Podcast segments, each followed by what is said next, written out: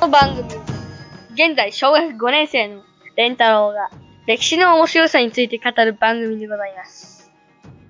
ですが、時々間違えたことを言う可能性もあるので、間違っていたら教えてくれると嬉しいです。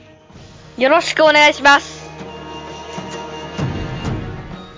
前回からの続き。そして、信長の家臣になった、て信長の部下になった秀吉は、あの、なんか、いろいろと役があるんですけど、だんだんと上に上がっていって、そして兵の修理とかを任せられるところになりました。ほうほう。ちなみに、秀吉じゃないところ、秀吉じゃない奴らに任せたら、30日かかる兵を10日で終わらせる。てか10日以内で終わらせてしまいました。へええ、でも、兵組むのって一人で組まないよね。その、それを指揮をする人ってことか。はい。職人の、さ、職人は10組に分けられて、崩れた兵は100件っていう。で、その1組が10件を受け持つことになるって言って、そして、なんと約束の10日を待たずに完成してしまいました。うんちょっと途中わかんなかったけど、まあいいや。はい。オッケー。はい。すごい。じゃあ、その、なんか、頭が良かったのかね。はい。へえ。ここらで次に行きます。はい。次は竹中半兵衛。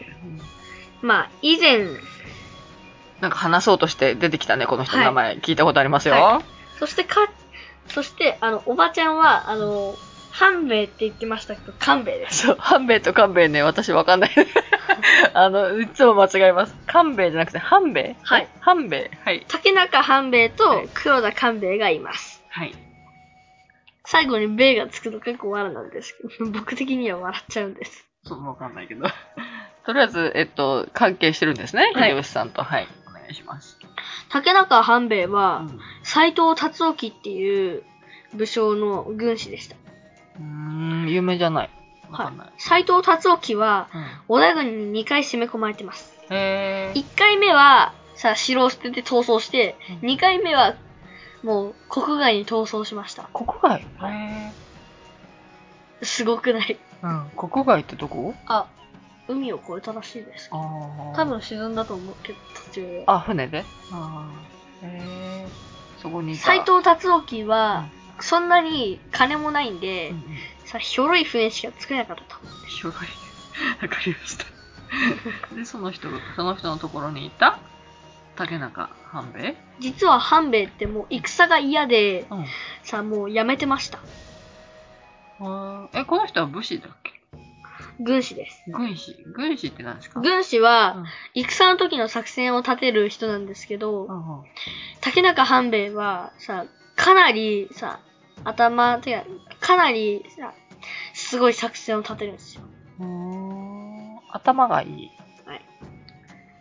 ちなみに、竹中、黒黒田官兵衛は、実は、一回幽閉されてますね。ごめん、黒田勘兵衛がまた出てきた。はい。その人は誰だ織田信長の軍師です。ああ、あそうなんだ。はい。そして、竹中半兵衛は、斎藤達興の軍師かうら、ん。秀吉の軍師になりました。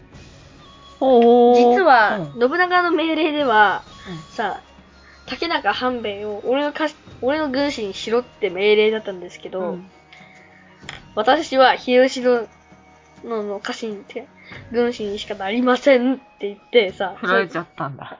それででそれはさもう竹中半兵衛は実は戦が嫌だったんですからで嫌嫌だったのでさ早く戦国の世を終わらせたかったんですちょっとね、あの、私、書かないとわかんないな。秀、秀夫、秀夫ちゃうわ。秀秀吉秀吉が半兵衛。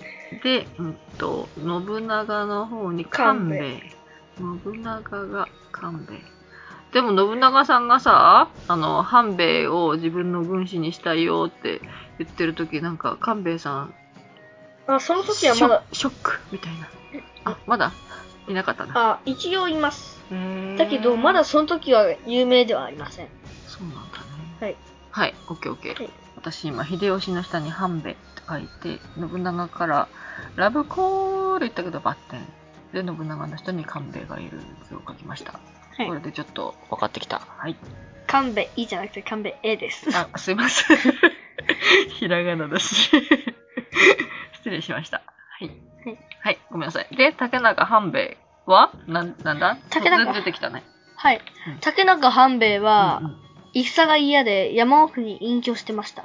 おじいさんいや、まだ30代くらいあで若い。あ。でもだいぶ年上なんだ。あの、秀吉。あ、秀吉は。まだ24歳くらいかな。うんうんうん。はい。えまどうやって出会うんですかあ、美濃っていうところに斎藤達興はいるんですけど、うん美濃攻略のためにさ、竹中半兵衛は美濃の全てを知り尽くしているんでへえ、すごい。す。その美濃を知り尽くしている竹中半兵衛を味方に加えるべく、さ、信長は秀吉を送ったんです。そして、竹中半兵衛が、で、その斎藤達興の城を攻めるにあたって、竹中半兵衛はさ、このような策を考えました。地元の漁師に山道を案内させて、城の裏門に行かせたんです。うん。その裏門から奇襲を、奇襲を成功させました。うんその奇襲により、斎藤達興は城を脱出、逃走しました。ちょっと待って、また分かんなくなって。うんと、と斎藤達興の下に半兵衛さんがついてたんだもよね、ともといたんですけいど。たんだけど、もう、あ、そっ戦か、が出嫌てでややめちゃって、そっかそっか。その後に、うんと、秀吉について、ほんで半兵衛さんが、秀吉の下について、斎藤達興を攻撃した。はい。斎藤達興的には無本です。そうだね。やば。そして、た斎藤達之は逃げた。はい。あまた別のところにあ。もう二度と帰ってこなかった。いや、帰ってきま帰しってきた。 まあいいや。た。そして帰ってきたその次の日にまた包包囲されて、国外に逃走してしまうっていう。あー、悲劇ですそうなんだ。うんうん。そして、美濃を攻略した後、ちょっと待って、ちょっと待って。もう竹中半兵衛さんが、うんと、秀吉さんの元についちゃってるんですけど、はいどうやってつつけ、つけるもうだって、あー戦は嫌だったんでしょはいどうやってあのー秀吉は、もう、着くまでに何百回もさ、ひ半兵衛のところに行ってうん、説得しようとしてるんです。うん。そして、なんか、いろいろとわかんないことになってきて、さ、 もう、なんだわかんないこと。半兵衛が、半兵衛がいろいろわかんなくなってきて、それで、さ、もう小学なく入ってしまったっていう感じ。あ、もう入りたくないけど、もうもうめんどくさいから入っちゃえ、みたいな感じそういう感いじや、そういう感じじゃないかな。あの、なんか、操られたいや、 うん貢がれたいや、そうじゃないのうんはい。どうやって入ったあのー、秀吉はさ、早く戦国の世を終わらせて、あそれで、終わらしたいんだけど、その前、でそれを終わらせるためには多くの血が流れなきゃならないはずなんだけど、うん秀吉は、さ、半兵衛がいてくれたら、あ。うんさ、最小限の血で、さ、戦国の世が終わらせられるって言って、おーそしてさ、わかりましたってなって、入っあた、ー入ったんです。ああ、それで分かりました。あそうなんですね。終わらせたいから入った。はい最小限にね。素晴らしい。そして、そして、美濃には、土豪、つまり、地元のさ、強豪たちが3人いるんです。その強豪たちを3、三人合わせて、美濃三人衆と呼ばれていました。うーん、その3人は有名な人名前は知らん僕は知りません。うはい、OK。その美濃三人衆をうん、竹中半兵衛が入ったことによって、さ、攻略するっていうか、寝返らせられました。寝返って味方になった。はい。すごっ。こはい、れで、美濃は完全に攻略。はい。そして秀吉は、斎藤達興のもともといた城をさう信ん、長に渡渡されたんですけど、こんな城嫌じゃって言ってうさ、ん捨てて、うん。斎藤達興がまた入ってきて、うんそしたら次の日くらいにまたうん信長が攻め込んできて、さ、国外に、うわーって逃走したんであ、す。は信長が攻め込んできた、い、今度は。 は。はい。自らう。ーん。よっぽど嫌だったんだね。はい。もうその時はもう自分の身のは全部攻略されてて、あー城しかもうないんですよ。ああ。もうマジで心もとない。うん心もとない。はい。うんしかも、それは歴代の自分のかさ昔の人たちが集めてきて現手に入れたミノなんだけどもうやられてるからって、うもう心も折れかけたっぽいよ。んまあ折れるわなかわいそうそうだねその折れちゃった人は逃げるか死ぬかしかないか、はい。うん逃げるか死ぬかつくか。つくからねああ面白い大変戦国の世ってはい。はいそして今今、二つ目です。はい信長の信長と秀吉は仲良しだったんだっけあー、最初は下足版から始まった感じです。下足版から始まりちゃんとした部下になり信長の死は何か秀吉にとって大きかったうん。その前に、で、美濃を攻略した後、信長は朝倉義景という人を討伐するために、越前、かっこ福井県の北東部に出陣しますが、突然、阿い長政が裏切、裏切って、ごめんごめんそれ何の話だっけあー織田信長の話だっあ、秀吉ですよ。け秀吉はい。秀吉の、朝信倉がなんちゃらって言ってるのは信長じゃなかったっけ長がうんさ朝倉を撃とうとしているんですけど、その道中に、な浅井長政が裏切って、退却しなきゃいけないってことになったんですけど、このままでは、で、退却するのにも、侵害っていう伝軍が必要なんです。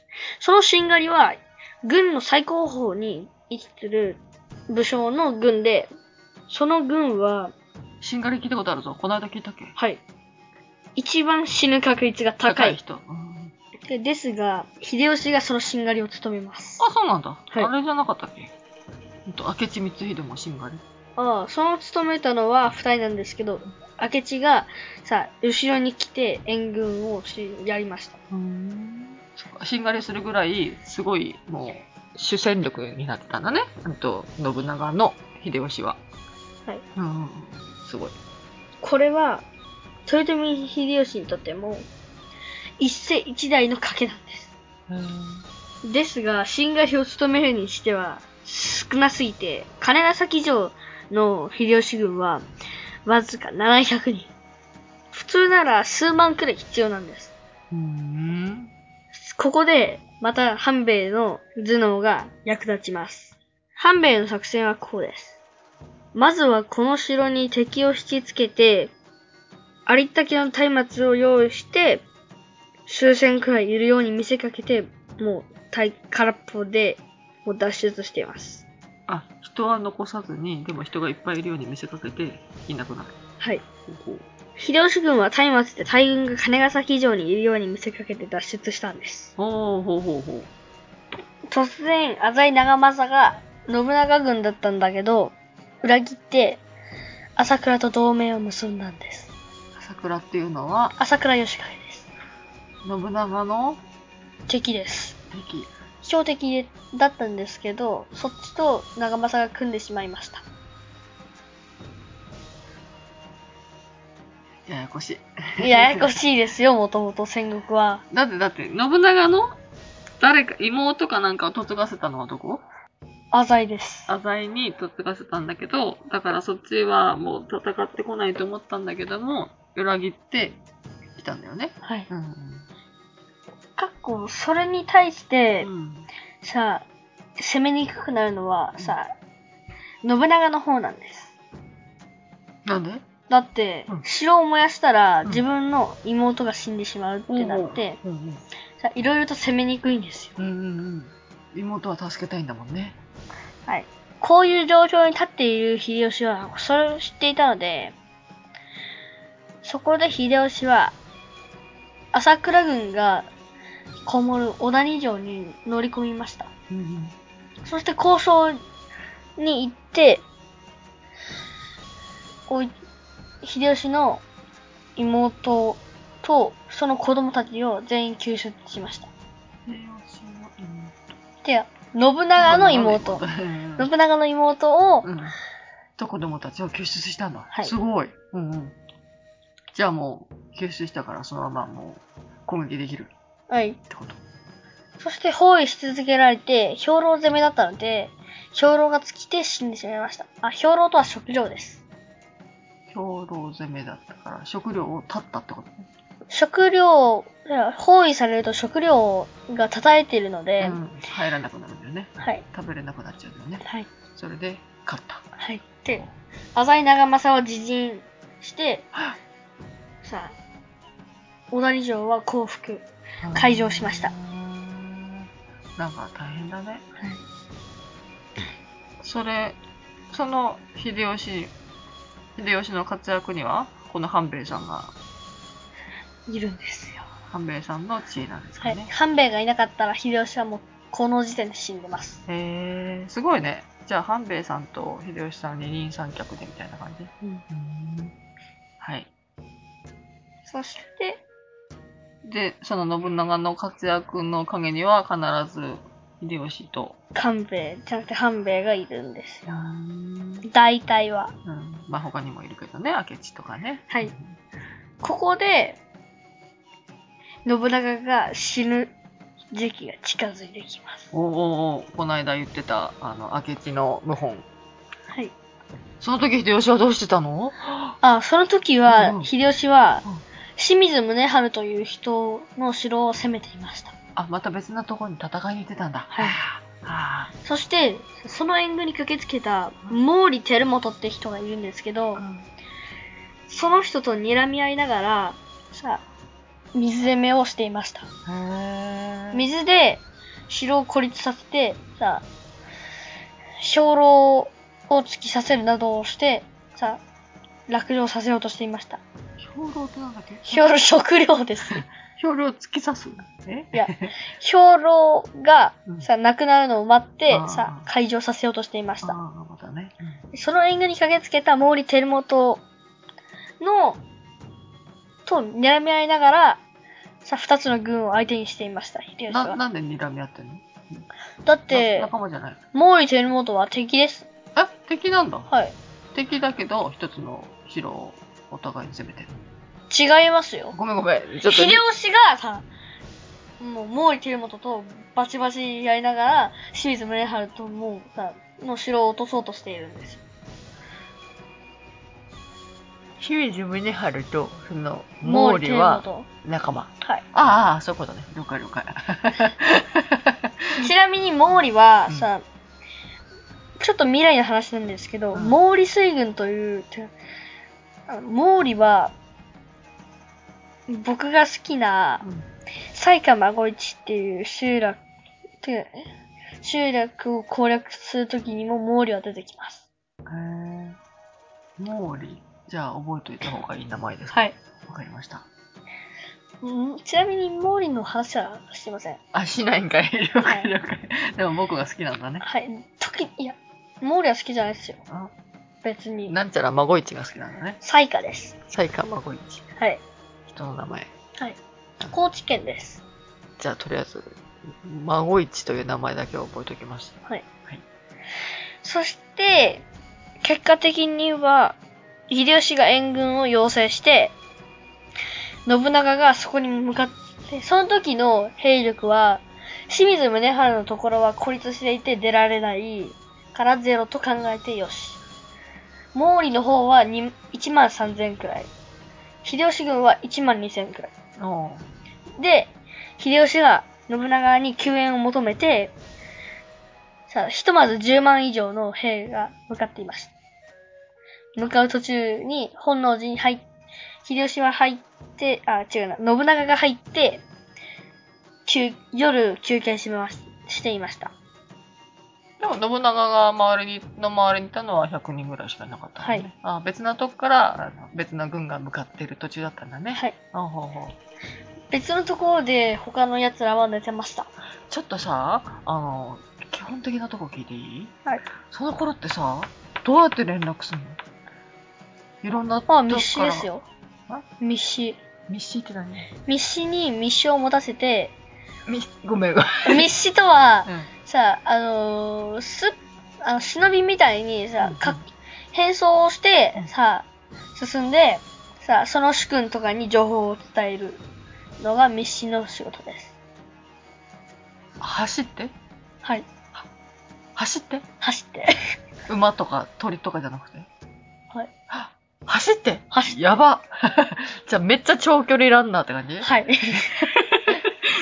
すごいその、そういう人たちがたくさんいたんだ。はい。それらを使いに出して、連絡させて、はいこっちで集まるぞみたいな。はいやばいね実はその時に、うんうんさ、その時にもうすでに信長は死んでいました。え、なにああ、そっかそっかそっか。炎のの変変での変で一晩で死んじゃったからね。はいそれをみんないつ知ったんだろそれは、毛利にさ、そまた密使がさ、伝えようとするところうをん秀吉軍が捉えて、密書を見て、さ、毛利には伝わらないまんま、秀吉だけが知ってました。う。ああ。あれごめんね。毛利は敵だっけ味方だっけ敵です さっきから3分くらいいざこざなん ですよ。いざこざ。ああ、かもう全部書かないとわからないわ。難しい。すごいね。それ、レンタロウくんは全部頭の中ではい分かってんだ。繋がってんだね。はいやば。うん、もう、分かんないや。まあいいや。はい。ほんでそしうて、ん。毛利と和平を結びました。うーん。和平は一時休戦って感じでうす。んうんうん。信長軍と毛利軍の和平。はい。はい。そしてでも、あの、信長は死んじゃった。その後どうなるのその後、中国語外史をします。え第あ第1話の織田信長編のあ。あ、に光も秀か。出ましたうよんうね。ん。中国王返しで信長じゃないや、うんと明明智智光秀を倒した。ははい。あ、そして、どうするそして、天下人へ。あ、うん、秀吉が明智をやったから、秀吉の世になったの秀吉の、まだギリになってないです。ごめん、義ってなんだ。 ギリ、義理ギリギリなってない。あ、ギリギリなんてない。明智が死んだどうなった明智が死んだ。うん。他の弱小を潰す。秀吉が。うん。そしていろいろ統一していく。はい。やばこうやってうん、秀吉は天下人になりました。天下人っていうのはどういうことでしょ天う下人は幕府とかを牛耳る力を得る。あーあ、幕府にすごい影響力を持つってことか。はい。ほうほうほうほう。かっこ、秀吉はこの時将軍になろうとしていました。え、ごめん、将軍と天下人は違うのはい。将軍は日本の全てを牛耳られるけど、天下人は幕府しか牛耳られない。日本のすべてって何天下を牛耳る。そんな人いたの将軍。足利義明とか足利義明って天皇とかじゃないの違うのそれは天皇じゃない足利、足利幕府のちょ、足利義明は、さ足利幕府の16代目将軍です。あー将軍イコール天皇とはまた違うんだ。はい。へえー、ちょっとその辺全然わかんないな。というか、まだ天皇はいませんよ。この時代。あい、あい、そっからかい。 そうなんだ。あ、じゃあ天皇みたいな感じが将軍なんだね。はい。あまあ、あ、後々話していく最後高ま高森などで天皇がちょっと出てくるくらいです。天皇はそんなにないですよ。うっそー、あ大昔からいるんじゃないの違うのてか、五代後天皇とかは待ってますよ。後醍醐天皇は何あ、もうその話はまた今度にしようか。はい。 今度の、今度の話をちょっと言っただけですからね。へえ。天下人へ、そしてなんか最後に書いてますけど、かけ続けた生涯です。かけ続けた生涯。何をかけ続けた生涯ね。あ、走り続けたってことね。かけ続けた。はい、はい、あ、そうんうん。この時、かけ続けた生涯の時には、すでに天下は統一して朝鮮に出兵していました。中国です。朝鮮はで韓国、韓韓国に出兵していました。出兵って何ああ、出陣です。何しにああ、信長の意を継いで、あ、さ海外まで行っちゃった。はい。 Oh no. その途中で、うん静かに秀吉は息を引き取りました。それはもうおじいちゃんになってってことはい、病気で。へえ。じゃあ、終わらせなかったんじゃん。戦国の世を終わらせるみたいなために、竹中半兵衛を口説き落としたのに、嘘っぱちだ。はい、嘘っぱちです。ああ。信長も結果的には嘘っぱちですよ。だって、さ、明智光秀のさ、天下を、お前の思う天下を見せてやろうって言ったのに、自分のだけの天下になってしまったっていう嘘っぱちです。まあ。まあね、まあね。そうか、そうか。えー、じゃあ、最後だと思うんですけど、秀吉はどんな人ですか秀吉は、まあ、最初は優しかったんですけど、ん。最後ら辺からもう、かなり処刑するようになってました。あ最後ら辺はもう、さあもう心が闇だった。う。えーそうなんだ。そんなイメージなんかないけど。はい。ですけど、うん子供たちは子供思いっていう、子供思いです。ああ、子供は好きなんだね。はい。そして、最後に、ここの中でさ、思っていたと思うんですが、最後に、しおりんっていう、俳句これ。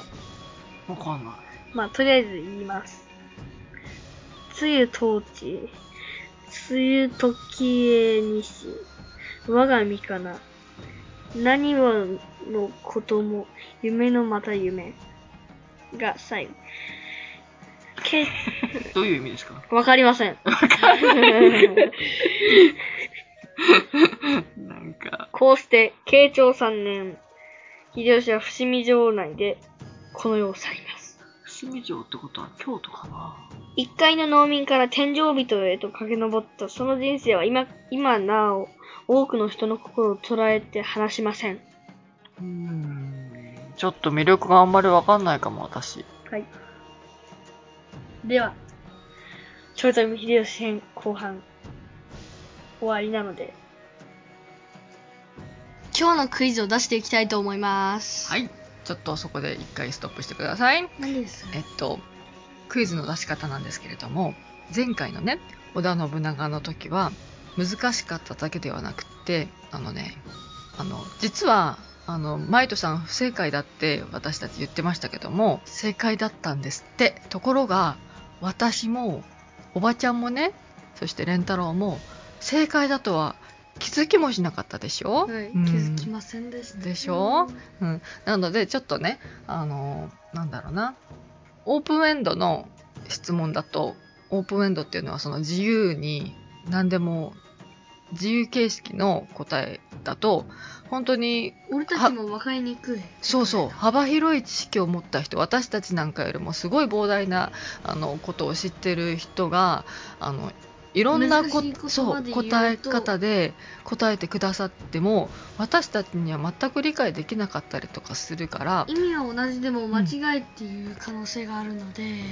それにね気づかないのが嫌じゃないうん、それにせっかく答えてくださったのに失礼だからねだから、うん、とオープンエンドのものももしかしたらあるかもしれないけれどもでもできるだけ分かりやすい問題にした方がいいんじゃないかと思うんですね。うんということでオープンエンドじゃなくオープンエンドって分かりますかオープンエンドは自由にして言うってさっき言ってましたよおばあちゃんがそうかそうかそうそうそうなんですよだから例えばね3択にするとか4択にするとか5択にする とかね五択は無理ですさすがに もしくはイエスかノーかの2択みたいな感じのそういうものの方が絶対わかるじゃんはい、うんじゃあそういうものの方がいいんじゃないかなとは思うのでそうしたらどうかなというご相談ですはいじゃあ豊臣秀吉編からもう三択にしますあはいではでは丸一い丸一じゃねえ問題言ってねやあのあ問題を言ってくださいあそうかあそうか 豊臣秀吉は織田信長にいくつかの名前で呼ばれていましたそのうちの一つは猿と呼ばれていましたがもう一つの呼び方は何でしょう丸1グズネズミ丸2ドブネズミ丸3ハゲネズミ ですもう全てひどいですね 本当にそのどれかで読んでたんですかはい読んでましたやったー はいこれが問題ですねはいはい、もう一度問題を言います。えっ、と織田織田信長に呼ば豊れ臣て秀吉は何いて呼くばれつてかの名前で呼ばれていましたがそのうちの一つが猿と呼ばれていましたそのもう一つの名前は丸1グズネズミ丸2ドブネズミ丸3ハゲネズミですが問題です分かった方は「ハッシュタグ、レンタオの歴史クイズで投稿してください。ちょっと待ってね。それから、あの、レンタロウさんはツイッターアカウントを持ってませんので、あの、前回も、うんと、ツイッターで、あの、ハッシュタグつけて、あの、投稿してくださった方がいらっしゃったんですけど、それに対して返信ができないということで、あの、フォームを作りましたので、フォームからお送りいただくと、レンタロウに、レンタロウに直接メールが行くことになってますので、フォームからぜひ、あの、分かった方はおお答えをお送りください。それから番組の感想などもそちらの方にあのいただけると、レンタロウが泣いて喜びますえ。 嬉しい。あの、番励みになりますね。はい。はい。あの、そちらからお送りください。そして、次回は、徳川です。徳川イエスーはいでは、さよなら